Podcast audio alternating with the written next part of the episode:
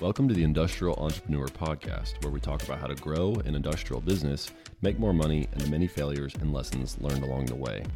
I'm your host, Luke Benden, and I co own a small manufacturing business. I hope you enjoy and subscribe. Once humans develop artificial intelligence, it would take off on its own and redesign itself at an ever increasing rate. Humans, who are limited by slow biological evolution, couldn't compete and would be superseded. So, what you just heard is a clip from 2014, eight years ago, of Stephen Hawking giving his predictions on where artificial intelligence is going to take us. So, that's kind of an existential outlook on where artificial intelligence is heading. Uh, not really going to take that route today. I want to talk more about some practical tools and websites that you can use today that are coming out constantly that will continue to come out this year that you can use to make yourself more efficient, uh, make your business more profitable, and just overall um, work smarter. So, before we get into it too far, uh, let's define artificial intelligence or AI. Now, if you look it up on Google, it would be defined as the simulation of human intelligence processes by machines, especially computer systems. Now, specifically, the artificial intelligence or AI models that have become super popular over the past like six months are a lot of large language models or LLMs, as they might be referred to. Uh, and a large language model is just a type of artificial intelligence that's been trained on huge amounts of data and basically just to understand human language and generate human language. And in case you've been living under a rock, you probably have heard of OpenAI or ChatGPT. And on November 30th of 2022 is when ChatGPT became available to the public. Um, just to put this into context, it took them five days to reach a million users, which, if you put that into perspective, Facebook took two years Pinterest took four months, and Angry Birds took 35 days. So, this is one of the fastest adopted technologies that has ever been put out by any humans. So, OpenAI is partly owned by Microsoft, who just purchased um, 49% of OpenAI, and they made a $10 billion investment into OpenAI, which is fascinating on a lot of different levels.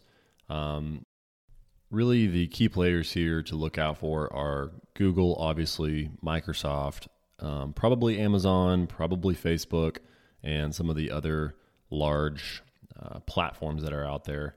Maybe some Chinese companies that will step up to the plate and try to capture some of this market share. You're seeing just tens of billions of dollars being poured into startups that are being built on the back of some of these large language models like uh, OpenAI's ChatGPT, and things are changing rapidly, like very, very rapidly. I think the past week, OpenAI released that they're lowering the cost of their API, um, basically a, a, way to back end into the system and like use their large language model uh, to train for startups and different companies. They reduce the cost uh, of access for that about 90%. So you'll see that there's just going to be this massive influx of companies that'll come out in the next, you know, one to three years that are marketing themselves as AI companies. And it's going to be very similar, or people predict that it's going to be very similar to the uh, kind of the dot com uh, internet age bubble where you had just all these new companies blow up out of nowhere and then the Microsofts, the Amazons, the Facebook, you know, the Apples come out of it as like the key players. And so we could see some new trillion dollar type companies come out of this boom. Anyway, so what am I using right now for AI tools to help my business? The first obvious one would be ChatGPT. Um, I've used it to write blog posts, case studies, white papers. Um, most recently, I wrote a blog post that was four or five paragraphs long within 20 minutes. And this is like a very technical type instructional blog post about SF6 gas analysis and how to interpret the results of an analyzer. And everything is laid out professionally.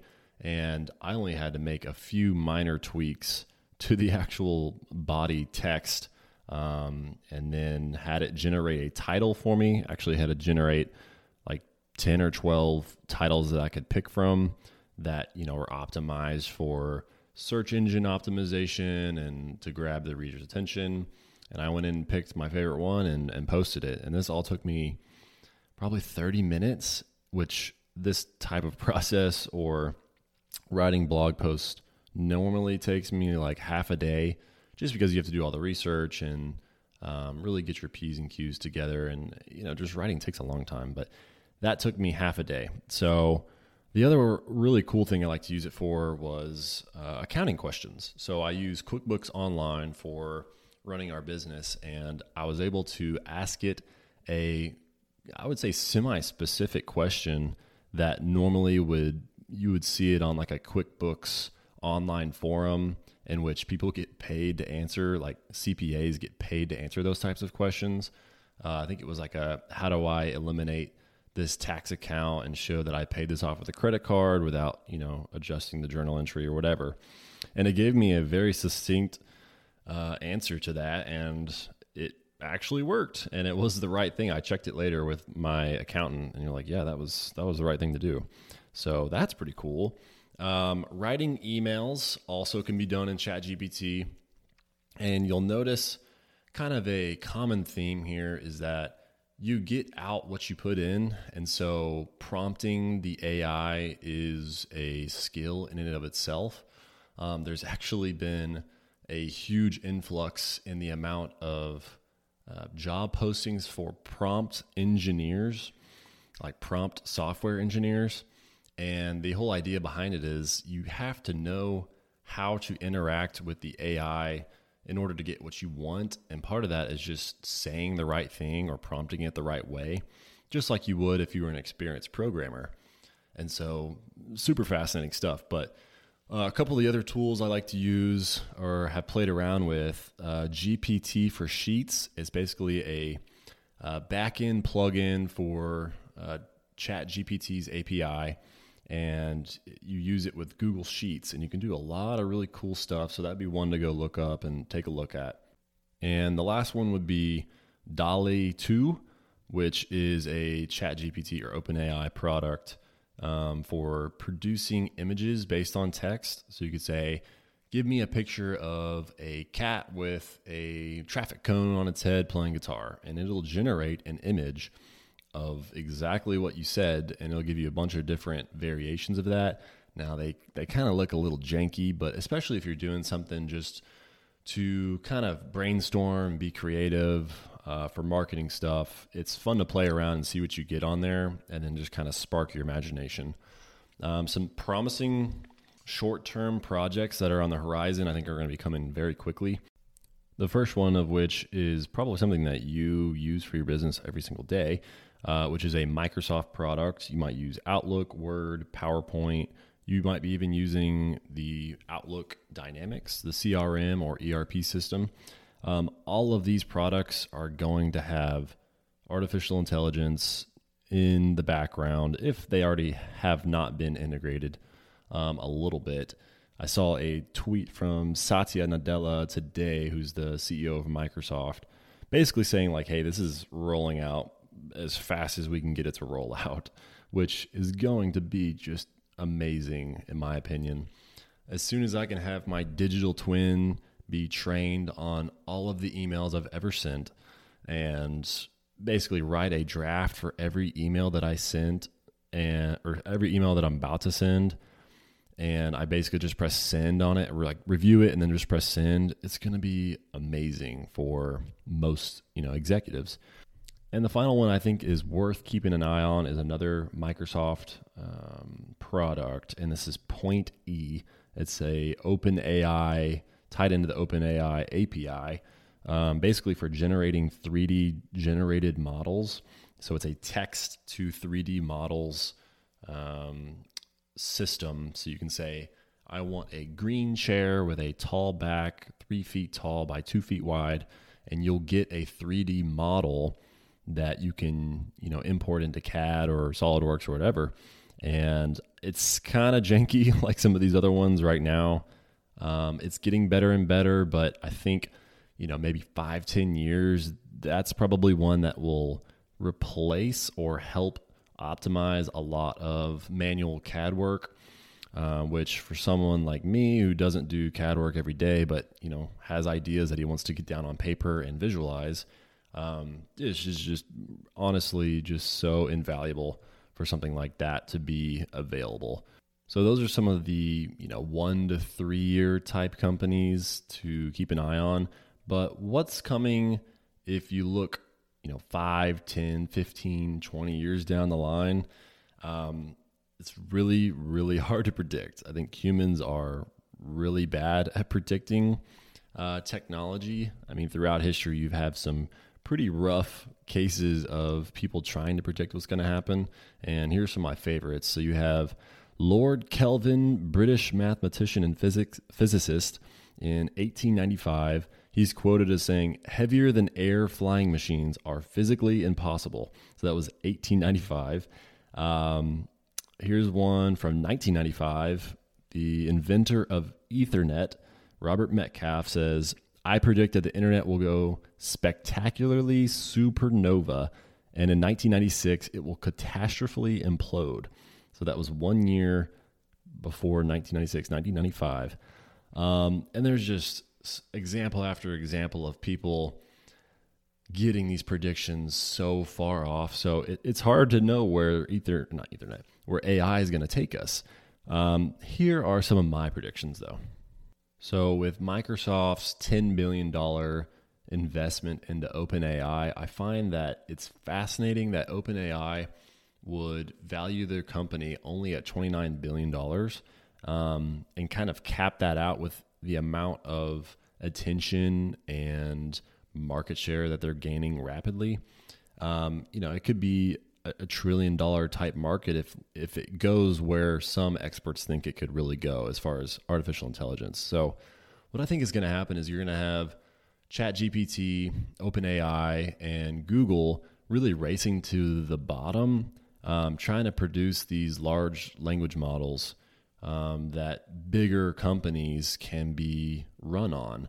Um, they want to basically get their models to the lowest cost so that they can get the most market share that they can because they recognize that the real opportunity for their company is to become the default platform uh, for all of these other companies to be built off of and use their large language models to build their companies on. So anyway, short term, like I said, I think the single person, the knowledge workers output will go up pretty like notably, pretty drastically. Um, you know, maybe 10, 20, 30% within one to three years just because of all the automation that'll come out with AI. Um, I think after that, we'll have truly, you'll start to have a digital twin for the work that you're doing. Where, like I said, you might have an email that is drafted and it sounds just like you and has all the knowledge that you've trained it on. Um, and it basically is a digital twin of yourself.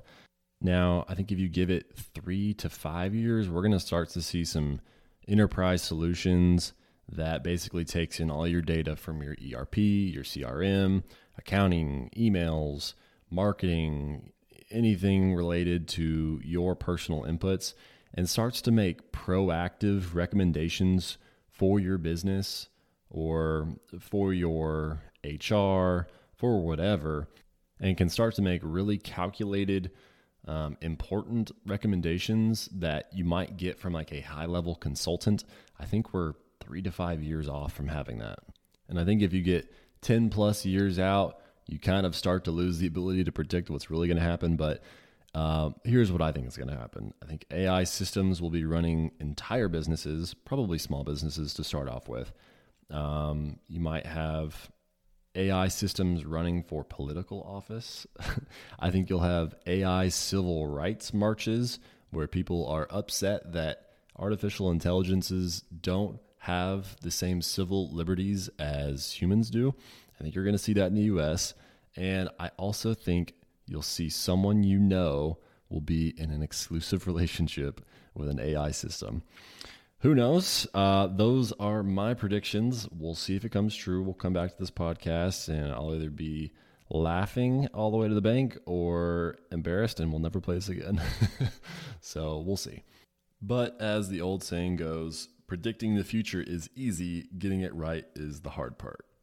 Real quick, guys, if you like this type of content, feel free to leave me a review down below. Uh, it really helps reach more people and hopefully spread a message worth spreading. I started this podcast because I wanted to help other entrepreneurs grow their businesses and also find other like minded people that want to collaborate later on in our careers. So you can find me at LinkedIn at Luke Benden.